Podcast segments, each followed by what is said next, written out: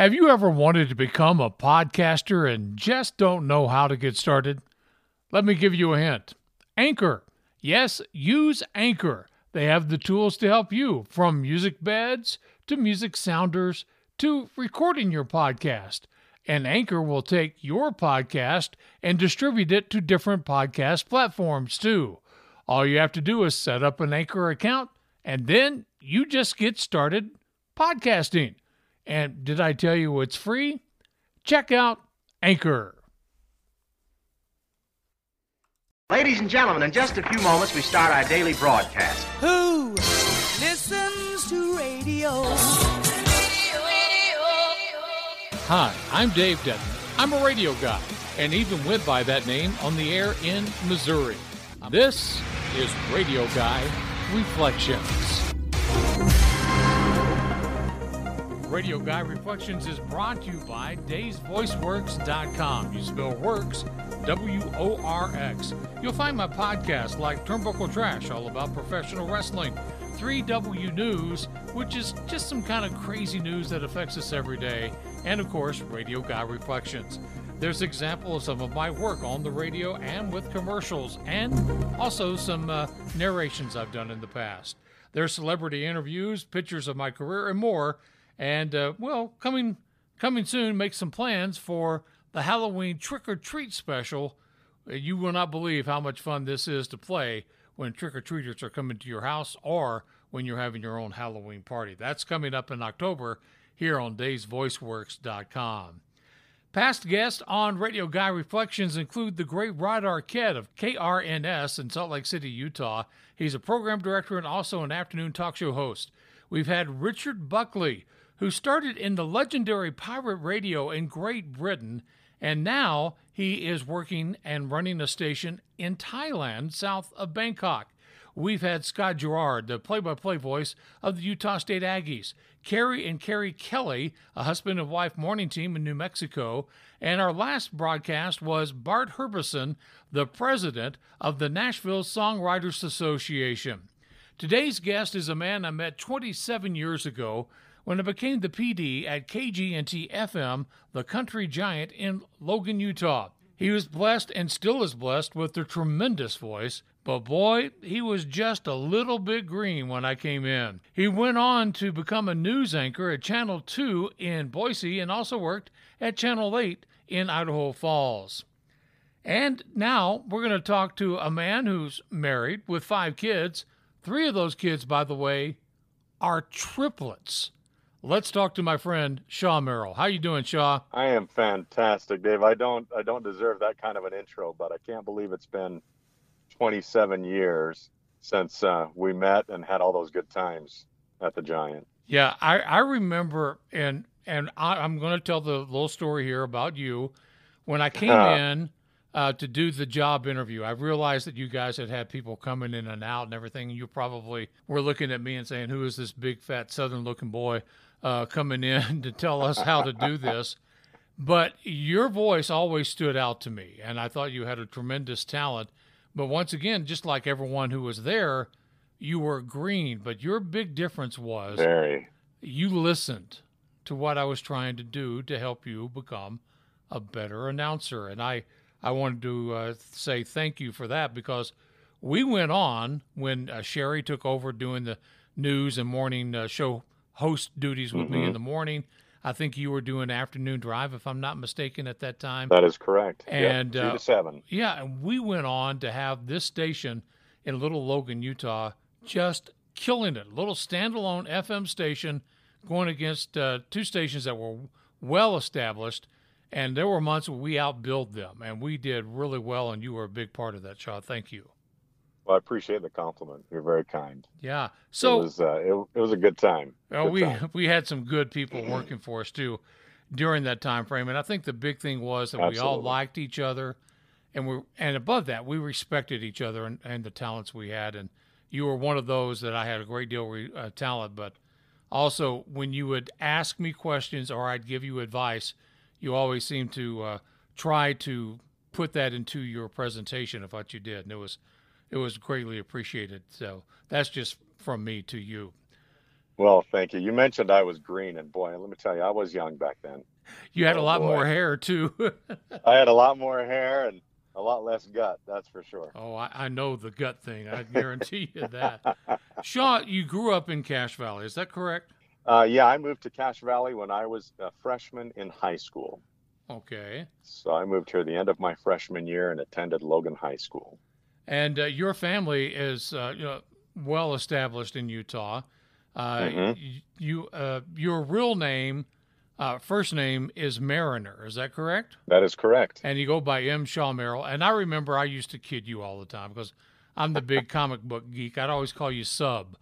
Uh, and so, Yes, so, you did. So I won't call you Sub anymore, Shaw. But uh, I had to get that in there. So, Uh. what, what got made you start thinking about uh, journalism and broadcasting when you uh, were starting to think about that thing as you as you grew older? there was a gentleman at the high school. His name, he's still there. Um, his name is Larry Comadina. Oh, yeah. and he was my psychology teacher. Um, to give you an idea, I, you know, when I was a senior in high school, I looked like I was 12 years old hmm and I had this voice. And so people would look at me and go, that voice can't possibly be coming out of that little kid over there. Comadina saw me in, in class and heard my voice, and he came up to me and he said, Have you ever thought about working in radio? And until that point, it had never crossed my mind. And he suggested that, and I thought, huh, that would be an interesting direction to go. hmm Quite honestly, at the time, I was seriously thinking about becoming a pilot. Hmm. And he made that suggestion, and I thought, oh, that sounds like a lot of fun.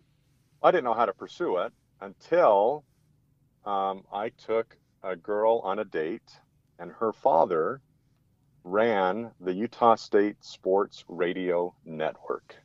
Hmm. And uh, I took her on a date. And then the following Monday, she came to school and said, My dad wants to talk to you. Did that and I- Oh. scare you to death or what? I was so scared because I thought, what did I do? I didn't even kiss her goodnight. I, you know, I was really a gentleman. I opened the door for her. I came to the front door to pick her up. You know, I, all these things were running through my mind. What did I do? And so I met him at his office. And back in that, in that time, his office was in a building that was shared also with an advertising paper called the Big Nickel. hmm And I showed up at his office and he made me sweat bullets for five or 10 minutes, interviewing me about his daughter and our date. And after a few minutes, he looked at me and he goes, Have you ever thought about working in radio? And I looked at him and I said, Excuse me? And he said, Have you ever thought about working in radio? And I said, Actually, yes, I have. And he said, Great, you're hired.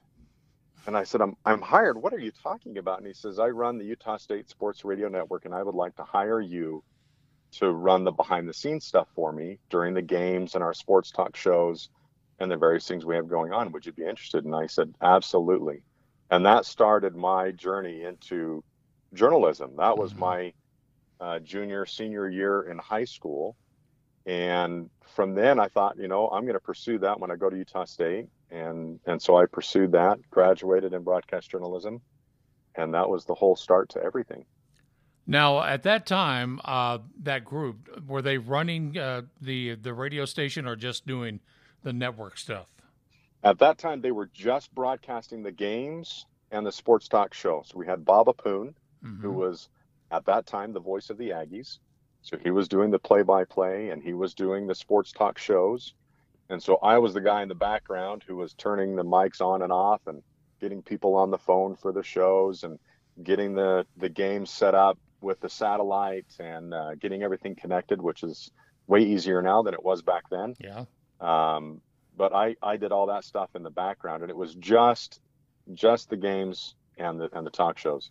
Now I worked for Steve Skinner for um, I want to say it was about two years, and then I left for a mission for uh, my church hmm for two years. And when I came back, uh, Steve found me and said, "Hey, come talk to me."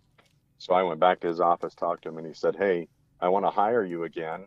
Oh, and by the way, we've now acquired a radio station, and uh, I want to put you on the air." Yeah. And you know, talk about being green. I was like, "Oh, what does that mean? What do I do?" I, you know, I've done all the behind the scenes stuff, but I, I don't know what to do. So it was really starting green doing stuff, but it was a lot of fun.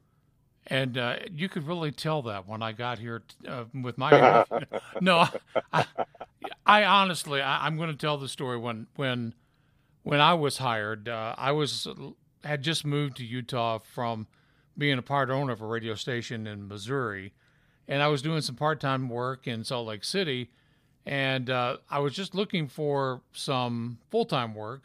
I was newly engaged, and my now wife, uh, Teresa, who's in the other room right now listening to this story. Love you. and uh, she awesome. she had somebody came up come up to her and asked for some uh, some work with their resume because they were looking for work, and she said just flippantly, you know, hey, if you hear anybody radio, uh, you know, let me know. Well, later that afternoon, this guy contacts her, she contacts me, I contact Logan, Utah to the Country Giant. I'm up here the next morning for my interview, and it, it lasted literally all day long. and I mean, I had lunch with uh, Steve and them. Then Steve and Marlene uh, took Teresa and I out to dinner. Uh, he said he knew he was going to uh, hire me, going to offer me the job from just ba- basically walking in the door. And I said, "Boy, you you don't know what you're getting into." But it was the next morning, and I'm leaving, and there's a little area of Logan that where the highway splits off called the Triangle, and uh, I'm going to Salt Lake City.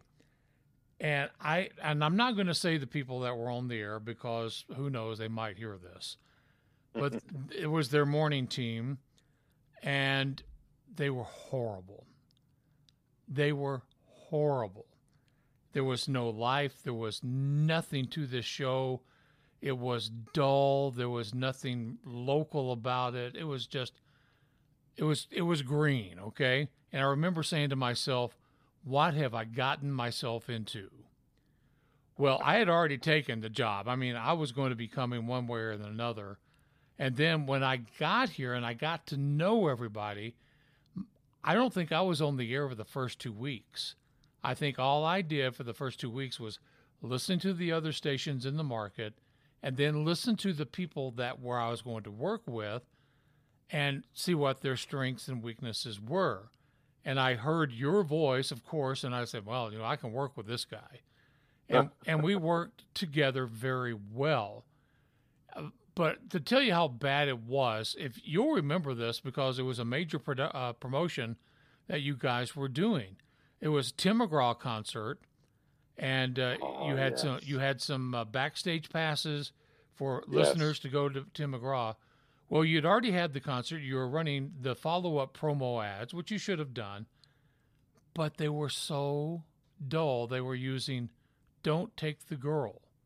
Well, that doesn't mm-hmm. start any excitement for the listeners to say, "What a cool station this is," you know so that was one of the things I had to come in and, and talk to you guys about. And I think I probably rubbed some people the wrong way. Well, we know I rubbed some people the wrong way because I was saying we want this to be an exciting station. We want it to be fun. We want our listeners to understand that we're fans too of the country music that we're playing. And then it happened about the time that I got married. The day before I got married, I was fired everybody at the station was fired. Do you remember this? I do remember that. We came in, and in our boxes, we each had a pink slip, and mm-hmm. I was scared to death. Mm-hmm. And you got the I same talk I slip. did. They said, "I absolutely did." Yeah, you're you're going to get rehired, but it was a way for them to get rid of some people who yep. were um, cancerous, to, to say the least. They were yeah, bad. Yeah, they, yeah, go ahead. Right. Yeah, they were. They weren't. Uh, providing the best uh, image for the station. Right, and the image of the station was bad. The the on air presentation was bad. I think you, mm-hmm. myself, uh, and Sherry wasn't working with us at the time, but no, there might have been Bob Poon, and there was just maybe one uh-huh. or two others that were automatically hired back, and then we had to go get another staff. Well, I get married two days later, and I go on my honeymoon, and I come back not knowing whether I'm going to have a job, although I did know. but from that mo- moment, we became a team. We became a family, to be honest with you. We liked. We being- became we became pretty tight, pretty Yeah. close. Yeah, we had a lot of fun. Uh, you you helped us uh, get Kayleen hired because you were doing a remote. She you was remember that story? Yeah. I do. Yeah, she was awesome. She came up. She came up at the remote to talk to us, if I remember correctly. Yeah. And then she came out to the radio station and we hired her and, yeah. what a talent. I mean, she was such a great talent. She's awesome. yeah, now living in Oklahoma. She's doing real estate and has done Mhm. marketing and all kinds of things. Kayleen, hi, we still love you. Eh. And I still Oh, have yeah. your Collin Raye poster, Kayleen, if you want that. She was a big Collin Raye fan. That's awesome. But you stayed with us for a, a little while longer. You got married, and then uh, I guess it was right after you graduated. You wanted to get into television broadcasting, That's correct. and and how did that that happen for you? Did you apply? Did, did somebody have a connection? How did that happen? And which TV station did you first work for? Uh, it's a little bit of uh, all of the above. So when I was going, when I was working at the Giant, I was also going to school to Utah State, and I graduated in broadcast journalism. And my plan was always to pursue a career in TV journalism. And so when I graduated, I had to face a decision. And that decision was do I stay at the Giant? Because if you'll remember, uh, Dave, at the time, they were talking to me about uh, taking a different uh, position on air Mm-hmm. at the Giant, and so I just I had to make a decision: do I pursue my career here with the radio station, or do I take a leap of faith and try and do something with TV news? Right. Well, I quickly discovered when I graduated that you face a catch 22 going into the broadcast arena and market where you know you start applying for jobs and they come back and say well we want someone with experience and you're like well you're a small market and i need to get a job in that market to get the experience but you won't let me have the job without the experience so it was it was really tough to kind of get your foot in the door so um, i had a connection uh, for someone who knew some people at ksl uh, channel 5 in Mhm. salt lake city Right. and I called him up and said, "Hey, is there any way you can help me get an appointment with the news director, the station manager, someone at KSL, so I can at least come and talk to them about doing an internship?" I knew there was no way because they're a they're at the time they were a 31, 32 size market. If you know how TV journalism works, every market is numbered by its size. And so, you know, of course, the largest markets are one, and the smallest, you know, get bigger and bigger. So um, they were a, a larger market at the time, and I knew there was no way I could get a job there. But I thought if I could get my my foot in the door and at least get an internship, then that would help me get my experience so I could get a job. So I went down and I well I first submitted a an audition tape, which is what you do, and you literally have about five to ten seconds with that tape for them to make a decision to have you come in and go further or not. Right. They pop it back those in those days it was a VCR. They'd pop it in the VCR. If they saw something they liked in the first five seconds, they would keep watching for a minute. If they didn't, they'd pop it out and throw it away. Right. And that happens in And, uh, radio too. So Yep, happens in radio too. And very cutthroat, very competitive, which is great because it makes you work harder. Um, so I made it through that process, and then they had me come down and do an interview, and I interviewed um, with, uh, and now I just lost his name. He was, one, he was one of the main anchors there at KSL at the time, and he asked me. His only questions to me were all about current events. Well, thanks to how you had trained us, Dave, and working in the radio, I was all up to date on current events because we needed to be up to date on current events so we could talk about them mhm. as we were doing things on air. And so I knew everything that was going on and could answer all of his questions. And he said, okay, great.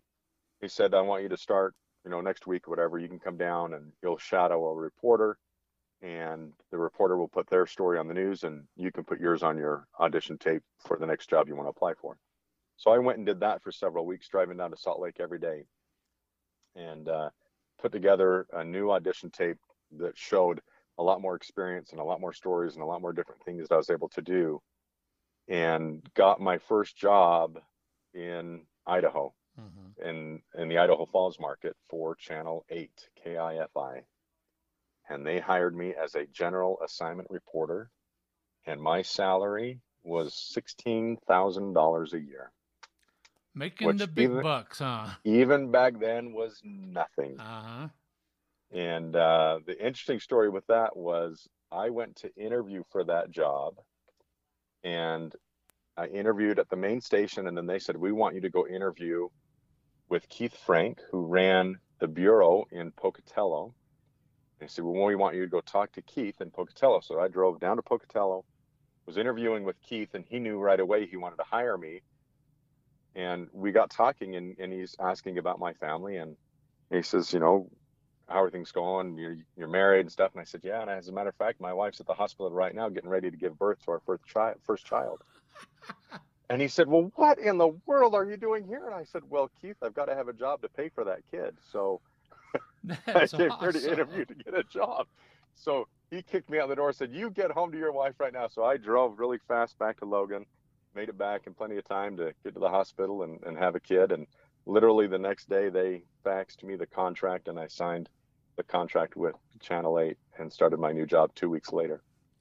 With really So- very little experience. I mean, Uh, Very little, just a few weeks at KSL really, and my education at Utah State, and that was it. so as a general reporter, you were assigned stories, or did you have to look out for your own stories and go get them? Both. Uh huh. So it depended on the day. You would have a news meeting in the morning and they would discuss the major events that were going on and then what angles each person was going to handle and, and different things. But being in the Pocatello Bureau, we were responsible for coming up with those stories for Southeast Idaho, south of Idaho Falls. And so quite often we were trying to come up with our own stories and interesting things that were happening in the communities around. Hmm you know part of that was you know you're listening to police scanners and some of that uh, stuff that happens and you're doing stories on those. But uh, yeah we had to come up with our own own stories and own ideas. And in that area i shot my own video so i was my own cameraman. I would come back edit my own story write my own story record my own audio and then set up my own live shot by myself in the studio in Pocatello and then do a live shot with the news station in Idaho Falls during the news hmm and then take it all down at the end of the day. And you would do two or three or four stories a day, depending on what was going on. A lot of There's smoke lot of and fun. mirrors. Yeah. A lot of smoke, but it was a lot of fun. And and let me tell you, I could not have done it without the training I got at the Giant.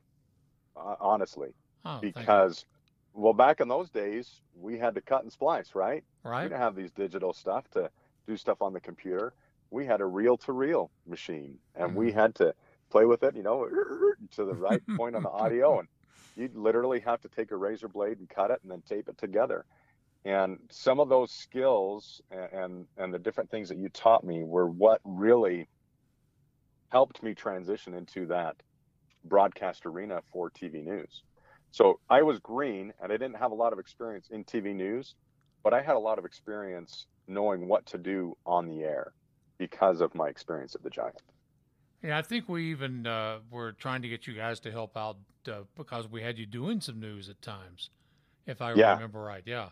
I helped, yeah, I helped Sherry from time to time on the news and and uh, with a few different things. Yeah, Yeah, about the time that we hired Sherry Rice, I I was doing the morning show, and then we uh, the the guy that was doing the news during my show wasn't quite working out, and there was some personality issues, and and Mhm. but we hired Sherry. That's when that station took off, and I remember Sherry? we were yeah, she was great, she wasn't did she? a she did a great job, Uh huh. great job with the news. And that was the I think the I think the thing that if I look back on what we did as a station, now we were what was termed a full service station, and that meant that we had features at the half hour, but that's the way the ownership wanted it. It wasn't necessarily something that I wanted. We had the Osgood files. We had a little five minute feature at the bottom of each hour, news at the top of the hour. wasn't necessarily Yeah. something that I wanted, but that's what the ownership wanted. And I remember telling you guys that's why we do what we do. And I even had to rem- remember to to show you guys how to back time a song to go into the top of the hour news live because Yep. you know you'd be playing "Don't Take the Girl" but Tim McGraw, and all of a sudden here comes CBS Evening News. You know, I'm going, Yeah. come on, it was like a train wreck, but you guys, you guys learned. I mean, it was, it was so we we did some little tricks there to help you out too with the stuff that I learned throughout Well, I, I can remember every once in a while you'd lose track of exactly what time it was. You weren't paying attention, and all of a sudden you're like, "Oh no!" And you hear Uh-huh. that bong, and then you go into the news. It was like, "Oh man!" I'd always tell you guys. I'm gonna hear it from Dave on that one. Uh, 15 minutes before the top of the hour, you start planning. That's what I, I Yep. pounded into you guys every time. Yep, all the time. So, how long were you doing this in Idaho Falls before you moved over to Boise, Idaho? So I worked in Idaho Falls for about two years, and I started as a general assignment reporter. So I would do just about everything, and then they had me start doing some of the weather on the morning show, Hmm. and then they moved me to doing weather on the weekend show. So I had the experience of of doing all the reports for the main news, and then jumping in and doing the weather, and that's totally different because now I've got to go figure out a weather forecast, and you've got a time slot of three minutes or four minutes or five minutes or whatever your segment is for the weather, and you've got to fill that. Yeah.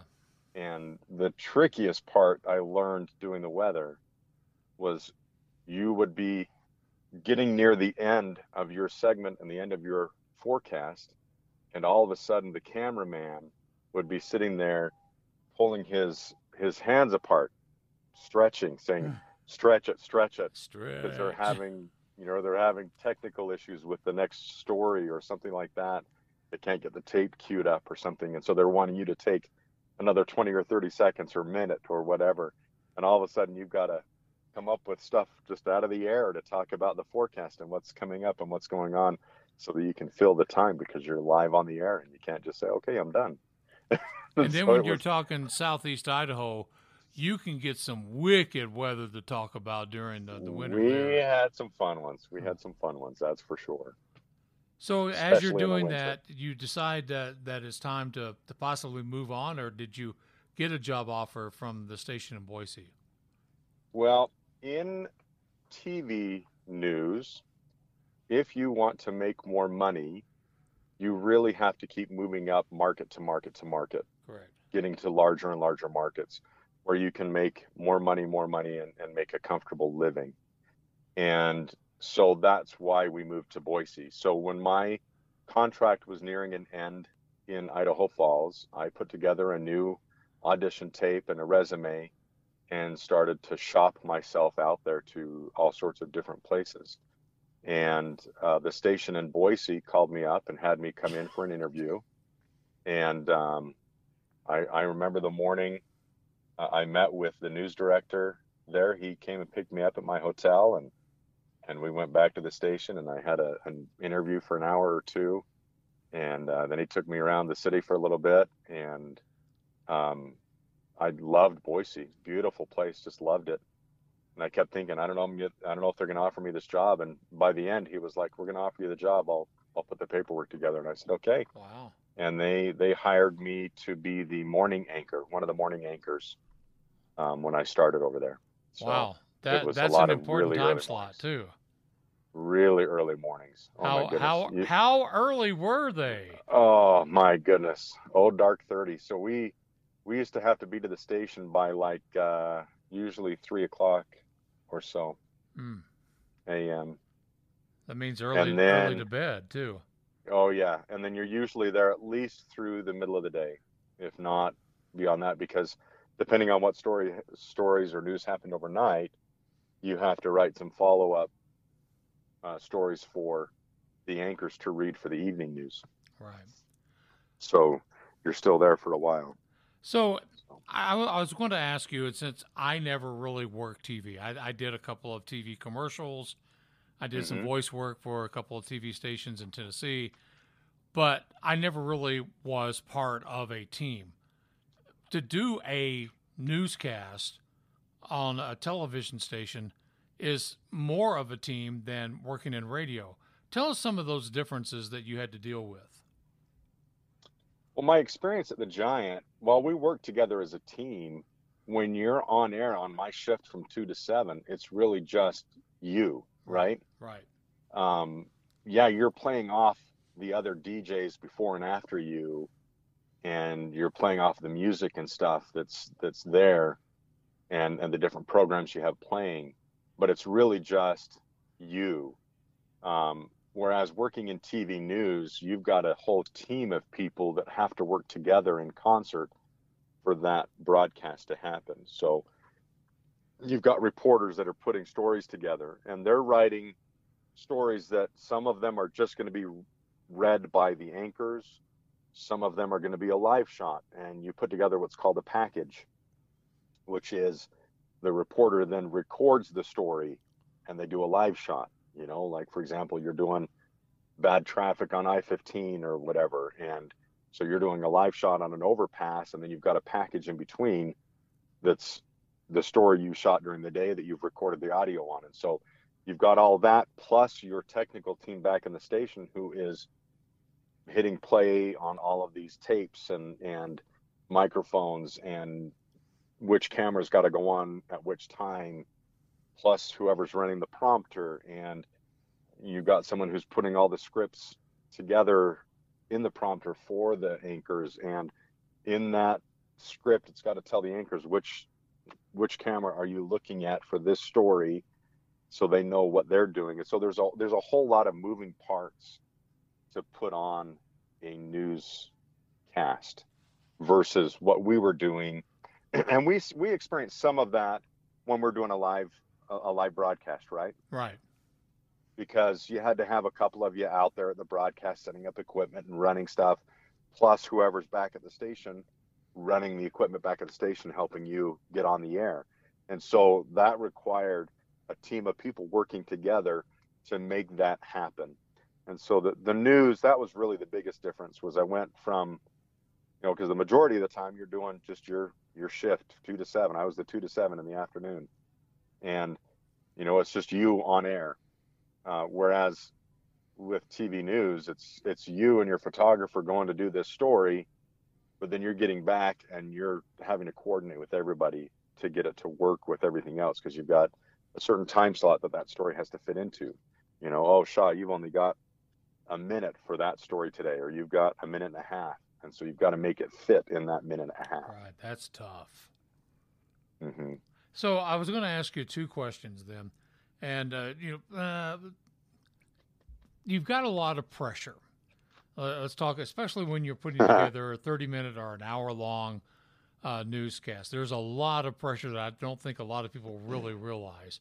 But you also, besides that pressure, you've got to like the people that you work with, and sometimes personalities do clash. Did you ever have times when someone you had to work with and smile at at you know when you're on the air that you weren't really happy with at that time? Oh heavens no, Dave! I loved Oh. everybody, and everybody loved me. Oh, I, you're bet, I talking about. Yeah, I love Um, you too. yeah, you big luck. Um, yeah, absolutely. So, you know, I'll give you an example. Um, I really didn't experience that much in Idaho Falls at the station. Everybody I worked with there um, was really, really good, and we really had a good time and worked together a lot closer, like we did at the Giant.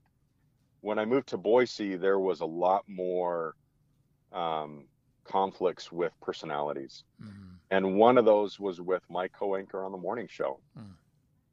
You couldn't have had two more opposite people than her and I. Mhm. Um, here you have this white boy from Utah, and she was a little skinny Hawaiian girl. And um, you know, I won't tell you what she would try and do to me during the newscast, but she always how she would try and do it. Her goal was to during the commercial breaks do something that would make me so embarrassed that I would come back on air red faced. Oh, That's what she she would always try and do that, and uh, so it always got a little bit you know tricky to to keep that under control.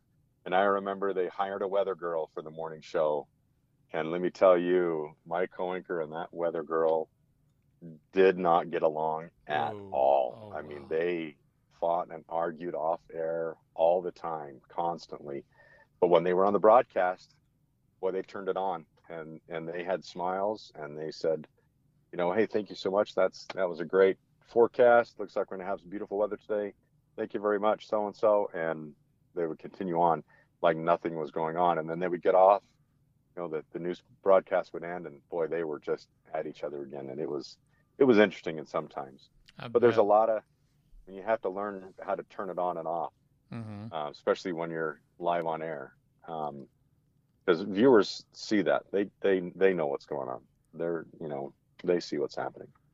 And But- I always, uh, I've had this with a lot of conversations that I've had with people that I've worked with. And one of the things that I told them, and I know I told you, was to smile. And I'm yeah, sure you got that a lot on the TV too, huh? I'll never forget that. Uh, I remember you telling me that. Smile, and people will sense that through the broadcast. Right. And they do. And I remember you telling. My first thought when you said that was like, "Oh, come on," but it was true. Who is this fat boy from Tennessee true. telling me? Yeah, uh, but it was absolutely true, and awesome. and it was the same thing in broadcast news. yeah. you know you obviously if you're on a somber story you don't want to be smiling through that Right, but yeah.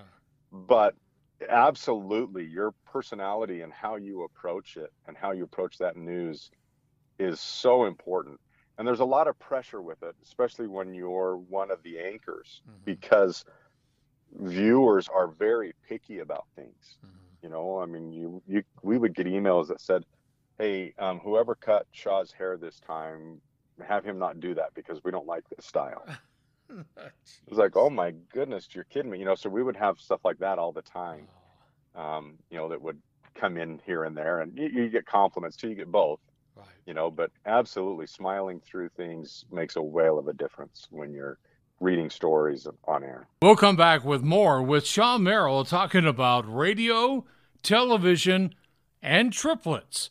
It's all coming up right after this on Radio Guy Reflections. It's the world of professional wrestling. Hi, I'm Dave Dutton. I'm one of those lifelong fans. Christopher Evans joins me and Zane Peterson as we talk about what's going on in the world of professional wrestling from a little bit different perspective than a lot of the podcasts out there. The following contest is scheduled for one fall. We know what we like, and sometimes we talk about things we don't like. You stupid idiots! You might even find a chance to laugh at some of the things we do. Who are you calling Rudy Tooty Booty? It's Turnbuckle Trash. It's available on many of these same podcast channels. Join us. Turnbuckle Trash are also on Facebook and turnbuckletrash.net. Reflections. too many people in this business who think that they're uh, I guess it's a podcast, their stuff doesn't stink. You know, it's just like, hey, look, we're all just enjoying the game. We're all just having a good time. Sports are supposed to be fun. Don't take yourself too seriously. Let's go have a good time and really uh, uh, paint a great picture for the fans out there. I wanted to be me. I didn't want to put on a show. I, uh, well, you know, I wanted to obviously a show, but I didn't want to be fake on the air.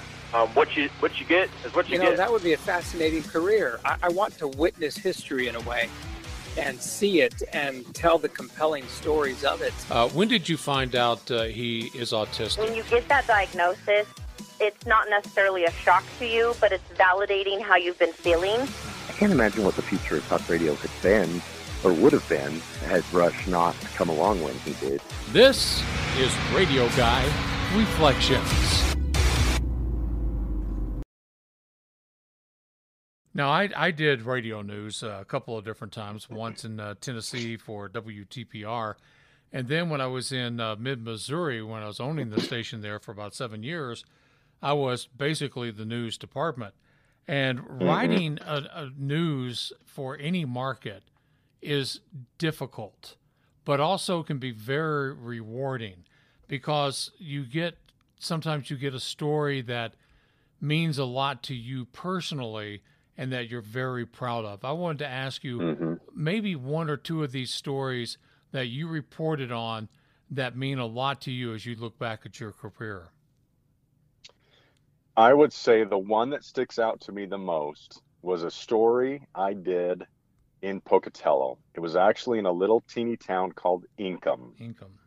Inkum, Idaho. Mhm. You pass through it just before you enter into Pocatello.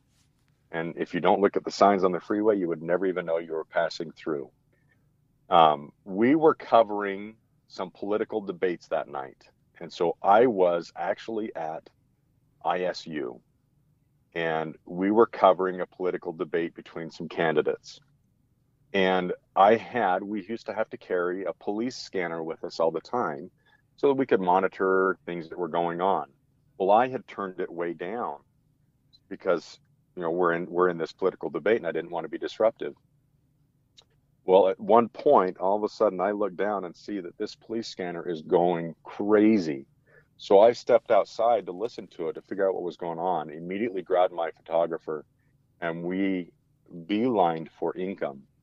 What had happened was there was a little uh, little league football. Uh, they were all about 12, 13, 14 years old, and they were practicing in the park at Inkum. And it was a mostly partly cloudy sky day. It wasn't really stormy. And out of nowhere, this little storm kind of rolled in, and the coaches kind of thought, didn't think much of it. And all of a sudden, lightning struck and wow. struck one of the kids. Oh, no. And literally blew the entire offensive line off their feet and blew this kid like 10 feet off the line. Dang. And so we went down to cover this story. And, you know, I, I got there a little bit late because I was slow to, to get the, the, the scanner traffic. And I got there and the ambulance was just leaving. And I talked to the coaches and, and I put my story together and, you know, at the time I wasn't thinking much of it because it was just a, you know, I'm, I'm covering the story of this horrific accident that happened. and um, I put my story together. I put it on the news. I did my live shot and everything went smoothly.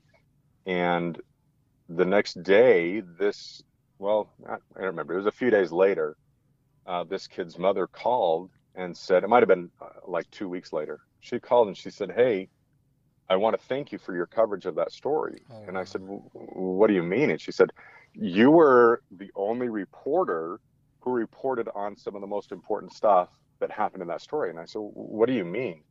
And she said, Do you remember talking about his assistant coach? And I said, Yes. I said, I remember putting in the story that um, your son wasn't breathing and the coaches were performing CPR. And the assistant coach was an 18 year old kid just turning 19, and he's holding this boy's head. And he he thought in his head, I got to say a prayer for this boy. So he said a prayer, and the boy took his first breath. And so I put that in the story because I was like, that's that's really cool. Right. They, people need to know this experience happened, you know, as part of this whole thing. So I put it in the story, and she was like, "You were the only one that even mentioned that, and we're very appreciative." And I said, "Well, I said thank you. I, I appreciate that compliment." And she said, No, because of that, I want you guys to have the exclusive follow up story with him. Yes. And I said, Okay, what is that? And she said, He is coming back from the hospital in a couple of weeks, and I want you to come and do the follow up story and interview him. I said, Yeah, I would love to do that. And so we came back a couple of weeks later, did the follow up story with him, which was a, an incredible, miraculous story. Um, you know, sometime when we have more time, I could go through the whole thing, but essentially what happened was this kid got struck by lightning through his helmet, down through his pads, and out his feet into the ground. And um, you would think, oh, he's dead. There's no way he'll survive that. He was rushed to the hospital, third degree burns, all sorts of stuff. Mm. And instead of getting worse, he kept progressing the whole time he was in the hospital. Got flown to University of Utah Burn Center. And by the time he got home, a month later and we were interviewing him, the only mark left on his body was a little scar on his chest where one of the metal pins from his pads had burned into his skin. Wow. And so it was a miraculous story. One of the most incredible, fun stories I've ever been a part of when I was in working in TV news. But that by far is, is one of my uh, favorite stories I ever I ever worked on. And to have that parent uh, set you aside and, and, call you and tell you what it meant to them, uh, I had a similar uh, experience. I won't go through everything, uh, but I had a similar experience with a car train accident where some young people were killed, and one of the um, one of the parents of the one of the young men that was killed, who I didn't know at the time, but I knew two of the kids that were killed. Uh, and she came up to me several years later and actually talked to me about my coverage of a very, just very heartbreaking story. And Yeah. to this day, I can think about it and tears come to my eyes. That has to be something special for you, Shaw. And I'm, I'm proud of you, man. Well, thank you. But it taught me a lesson, though, and Mhm. that was it was a very valuable lesson that helped me throughout my career and has helped me since. And that is, in every experience, there's a human element. There's someone who is affected by that. Right. And so, from every story thereon forward, I would always look for, and I learned that in college. But you learn it in college, and you go, "Oh yeah." They called it in when I was in college. They called it the pregnant eye story Right.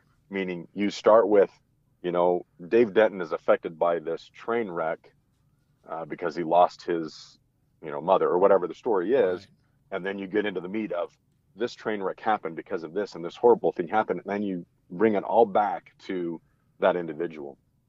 And I learned that in college, and you think, oh yeah, that's great, but until you start experiencing that in your job, doing stories like that, all of a sudden you realize, wow, yeah, the big story was this lightning strike happened and it had this huge effect on these kids and this little football team. But when you take it down to that personal level, all of a sudden that's how your viewers will connect to a story, to what's happening in the news. And that really became a key for me in reporting and, and doing stories was I, I tried to find that human element. I tried to find who was it affecting, how how is it affecting, um, so that I could personalize those stories more, not bias them, but personalize them to the level where you know you and I can relate to that. Right. And and that's what it's all about because just you know doing the who, what, when, where, and why, and how. Uh, that's the anybody basics. can do that. Yeah, anybody can Yeah. do that. But to be a good reporter, you need to have that little extra, little something that you can do a little bit different. And I'm going to plug one of my other podcasts here real quick because I don't know if you've ever heard of the guy or not. You probably have heard of his brother who works at KSL in uh, in uh, in Salt Lake City. Dan Rascon is the the reporter in Mhm. Salt Lake City. His brother Art, uh, I actually gave him his first job in radio, believe it or not, so many years ago in Rexburg, Idaho. Well, Art just recently retired after an incredible broadcasting career that went from Los Angeles to uh, New York to covering news for CBS Evening News to going to the Vatican for the papal elections Wow. to covering 9/11 and he was doing anchor in Houston, Texas until this past year. And I I would take it as a personal favor if if you would like to listen to that you you can find it on many of these same platforms. It's Art Rascon. And if you like stories about how a news story affects someone like an Art Rascon and even myself, because we were talking about that story I just told you about and how he mm-hmm. when he covered Oklahoma City, it is an incredible story of the human mind when you're trying to do a job and you know you have to do it, but you want to do it right. And his name once again is Art Rascon, and I did that about oh I think in early January of this year I think it was. So uh, you might want to look that one up. Uh, So how long did you work in TV in Boise, Idaho?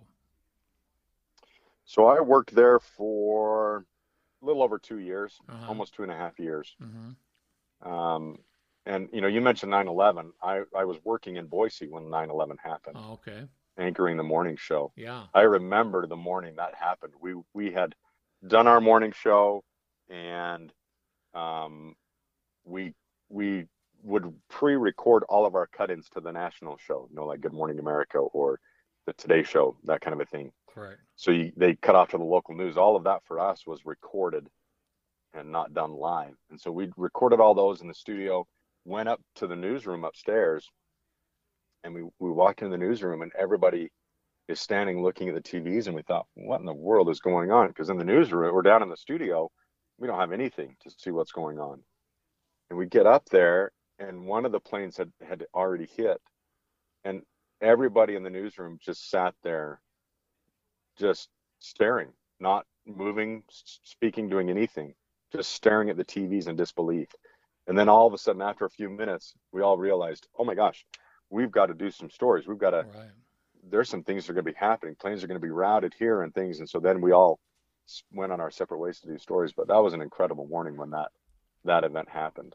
And didn't you find yourself wanting to find that local angle, something that was going to show how this national and world event was going to affect everyone in Boise, Idaho, Absolutely. and in, in Ada County, uh, because that na- national world event affected each and every one of us in horrible, horrible ways. And in the news media, I think we all took it upon ourselves to say, we've got to get this right and we've got to be positive, but we've got to show how it's going to affect us financially and also Yep. family wise because people were missing from all parts of the county. And of course, you know, some people from Cache Valley that were killed uh, at the Pentagon and, and uh, things like that. Uh, I just was wondering, did everyone huddle up together and, and start assigning news, or were you all looking for your own uh, little angles? No, we huddled up as a team and uh, had a discussion about what we were going to do. My assignment was to go to the airport and do a story with those passengers who were rerouted and, and forced to land in Boise and, and how it was going to affect them. Unreal. So that was my my angle of the story, and I was actually at the airport when the second tower went down. Wow. So, um, yeah, it was it was interesting.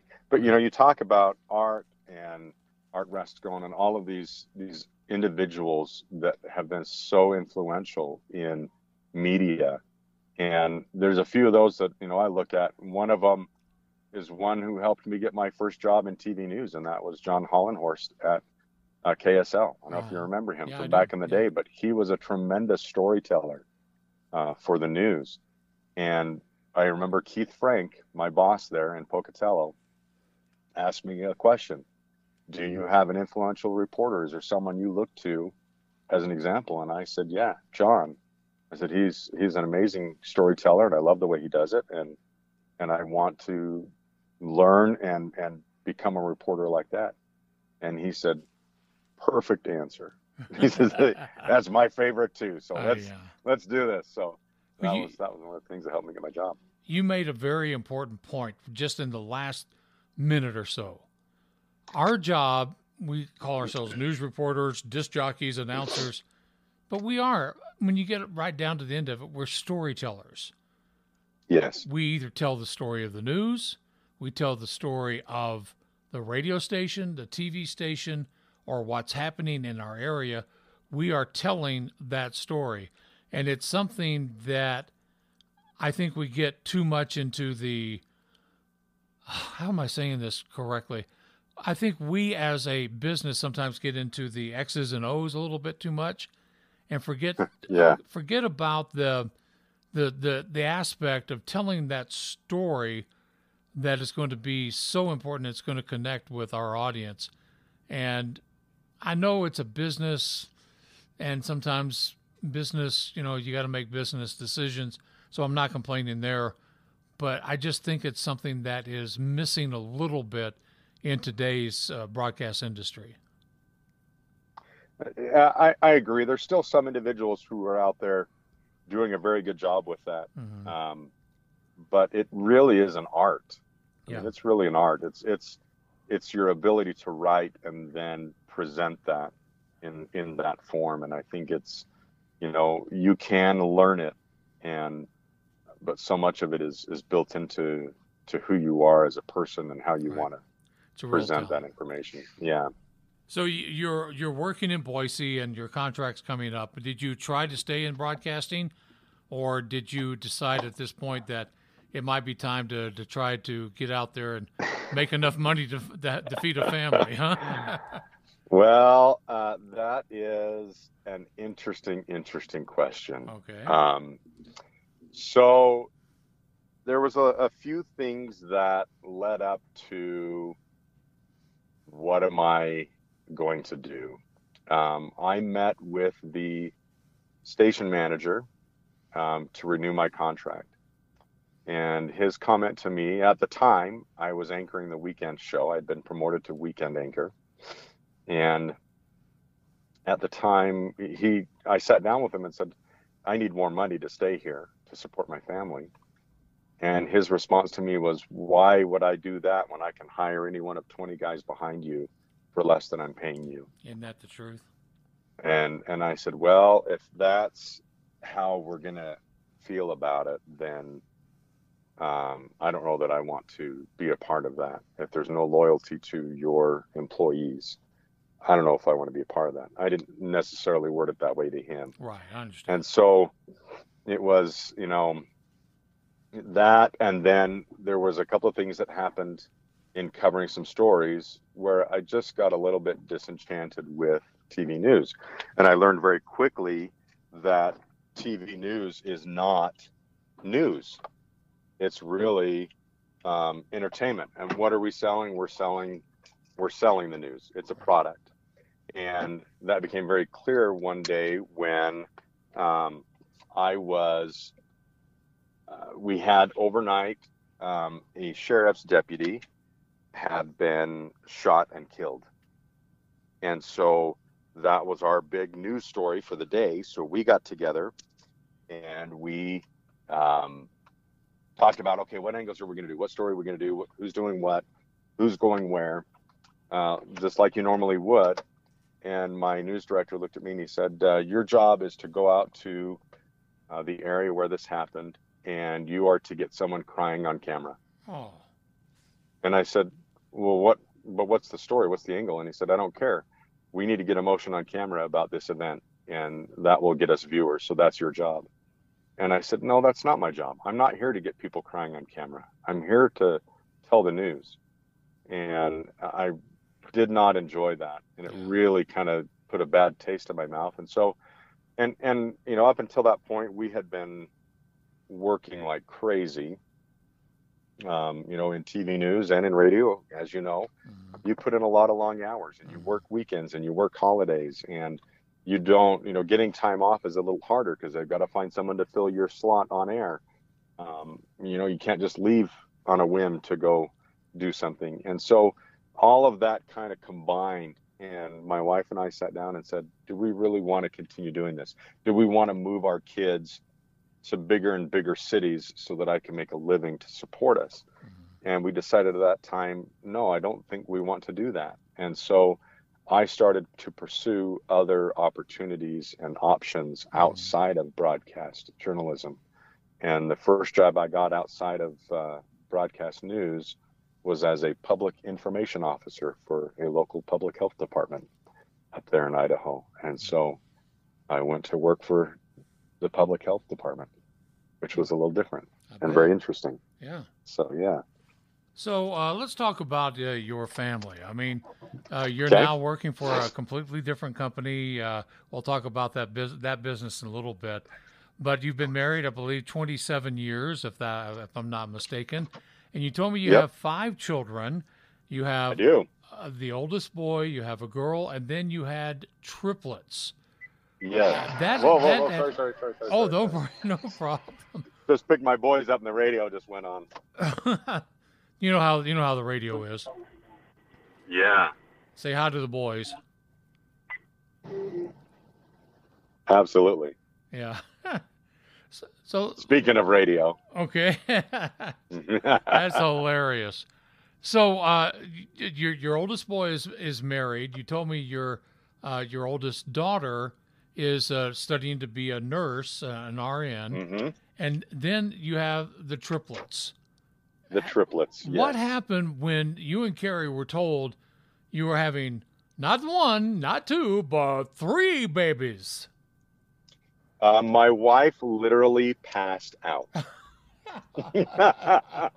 so it, um, you know, without going into too much detail, um, she it was a high risk pregnancy, pregnancy before we were told we were having triplets because Right. of other things that were happening. Correct. And so the doctors were monitoring pretty closely when we got pregnant. And so she went in for one of her first kind of official appointments um, at like, uh, I think it was 12 weeks. And she told me at the time, she said, You don't need to come with me. It's just the first appointment. They're not doing anything really. It's just, you know, kind of paperwork, blah, blah, blah. I said, Okay, you know, I'll, I'll go to work. She wanted me to just go to work. And I said, Okay. So I went to work.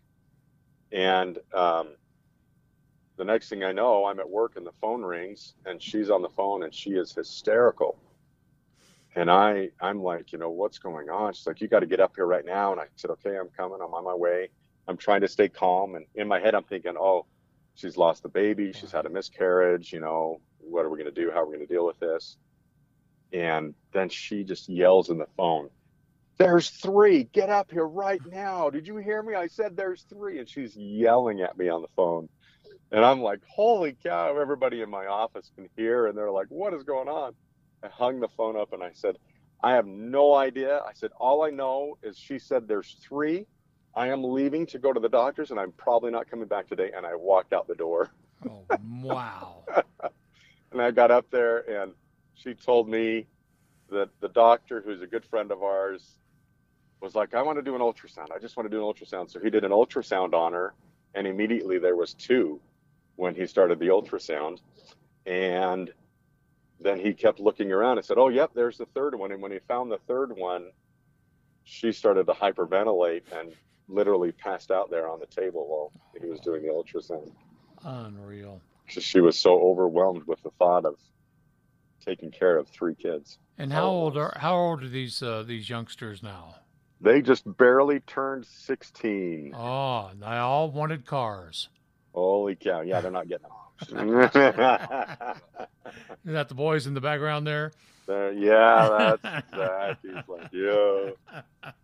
Yeah, they they just turned 16 two days ago, and uh, they start driver's ed here in a couple of weeks. That's awesome. We'll start driving, and then it'll get really crazy around our house. So. So that had to put a, a lot of strain on on the family. I mean, you have two older children, and they have to deal with that too. You and Carrie have to deal with that. But luckily, you had family in the area. How much did you rely on your two oldest children and your uh, outside family to help you get through this situation with triplets? We, we couldn't have done it without our older kids being as helpful and understanding as they were, or our neighbors being so helpful, or her parents, her mom helping out so much there's absolutely no way. You know, they say it takes a, a village to raise a child, and I absolutely believe that with with these boys because there's no way we could have done it without the help of all of these individuals around us. That that's so cool, Shaw. I also wanted to uh, to talk about So- uh, your current position, where you're working. It says uh, mar- uh, marketing and inside sales for automation, the automa- automation products group. I, I remember I went in radio for a reason. Uh, the automation products group. Tell us what uh, APG does. So, Automation Products Group is a manufacturing company, and we manufacture level and pressure sensors. That's the easiest way to describe it. Um, most people have seen or used something that has used our sensors and not even known it. So, uh, you know, as we've discussed before, if you've had an IV in you for some procedure, the IV drip was most likely calibrated using one of our digital pressure gauges. Wow. If you've been into a an automatic car wash, um, you've probably seen one of our sensors and not even known it because it's in the big archway that's there, and it's it's there to determine where your vehicle is out so the br- at so the brushes don't hit your vehicle. So we've got all sorts of different types of sensors like that that are going into all sorts of different types of applications. Well, it must work because I was in the hospital in March, uh, very ill, and and I had eight different antibiotics being pumped into me intravenously at one time. So they must work uh, because I'm I'm still here. So you do Yeah, good well, work. that's you do good. good work. So, That's good. So do you get to travel, or is this uh, mainly a an office job? I used to travel a bit with it, uh, taking five, six, seven trips a year. Um, in the last, you know, when COVID hit, um, trade shows, I used to travel for trade shows and to visit some customers here and there. Um, but when COVID hit, all of that came to a halt, and I I don't travel anymore really at all, which is which is kind of nice. Right. I, I enjoyed the travel. I enjoyed getting out and visiting our customers and, and seeing them face to face. Uh, but it's nice, you know, being able to head into the office and head home at night and, and be there to take my boys to baseball practice or you know whatever needs to be done. So it's kind of nice to to be around here all the time. Well, you can tell the boys they better be St. Louis Cardinal baseball fans because I'm a big Cardinal fan, but they can't they can't like the Cubs by any means. But uh, wish my them old the best. my my oldest is a San Francisco Giant fan. So Ooh, that's cool though. That that's pretty cool. Yeah. So, uh, Shaw, uh, quickly, I'll let you get back to your family and your boys, uh, but I wanted to wish you the best. And I tried a couple of times to get you to do some voice work for the radio stations I was working for. Yeah, and I I think there was that. some some bad blood because you worked with me at the Giant. I'll just tell you that. I that Yeah, uh, that's per- okay. Yeah, because I'll I really did. I really wanted. Yeah. Go ahead. I loved working with you at the Giant. Well, the feeling is completely mutual. Uh, that time was one of the best times of my life uh, because of people like you and Sherry and Kayleen and Scotty, where we all worked together for a a better product. And I, like I said, being a standalone FM in a you know small to medium market, uh, there were times when we out outbilled some of the other stations in in the town, and you know there were some mistakes made that led awesome. to yeah. But overall, it was just a wonderful time. One of the, one of the funny stories I like is uh, with Scotty G. Um, he actually got his start on air because I got married and went on a honeymoon. Oh, I remember. You remember that? that? Yes. So I went on my honeymoon and he filled in on air, and that started his on air uh, career, which was kind of funny. Well, you know when uh, when Scotty was uh, working with us, and we were in that second floor um, near the Golden Corral on the north end of Logan. Yes. And I remember one day walking out with him. Well, that particular day, I was wearing a, a black uh, long sleeve um, turtleneck, basically, and I was wearing a, a cap, like a driver's cap, but I had it turned backwards. And Scotty told me uh, later that I scared him to death because we were walking down the steps. And I was just talking to him, and he says, If this man really wanted to kill me, he really could right now. I, mean, I was so much bigger than him, but you know, he's he's a good sized guy, and he does such a good job with Utah He's State phenomenal. athletics. He is He does a great job in, in everything he's involved in the radio right now. He's, he's another one of He's great. those that listened to not only what I said, and I've said this right to Scott myself, and I'll, I'll say it again Scott listened to others in the industry, but also made Mm-hmm. his own style. And that's why I'm proud of all you guys that I've worked with. You didn't just take me as the gospel, you took me as a, a learning tool, and that's the way it should be because we can learn something from everyone in this industry. There's not one Absolutely. cut and dry way to do this. Well, Shaw, I have just enjoyed this to no end. I know you've got to get your kids home and fed, and and probably Oh, 16 good. years old, those kids can eat a lot. I bet, huh? well, we go through a bit, a bit of milk here and there. I bet you do. And anybody who's listening to this, I'm telling you, David Denton, this guy is one of the best, if not the best, because he's that good of a guy and he's that good at what he does. anytime your name comes up, the first thing that always happens is people just they, they get the biggest grin on their face. It was it was your tutoring and mentoring initially that helped me so much.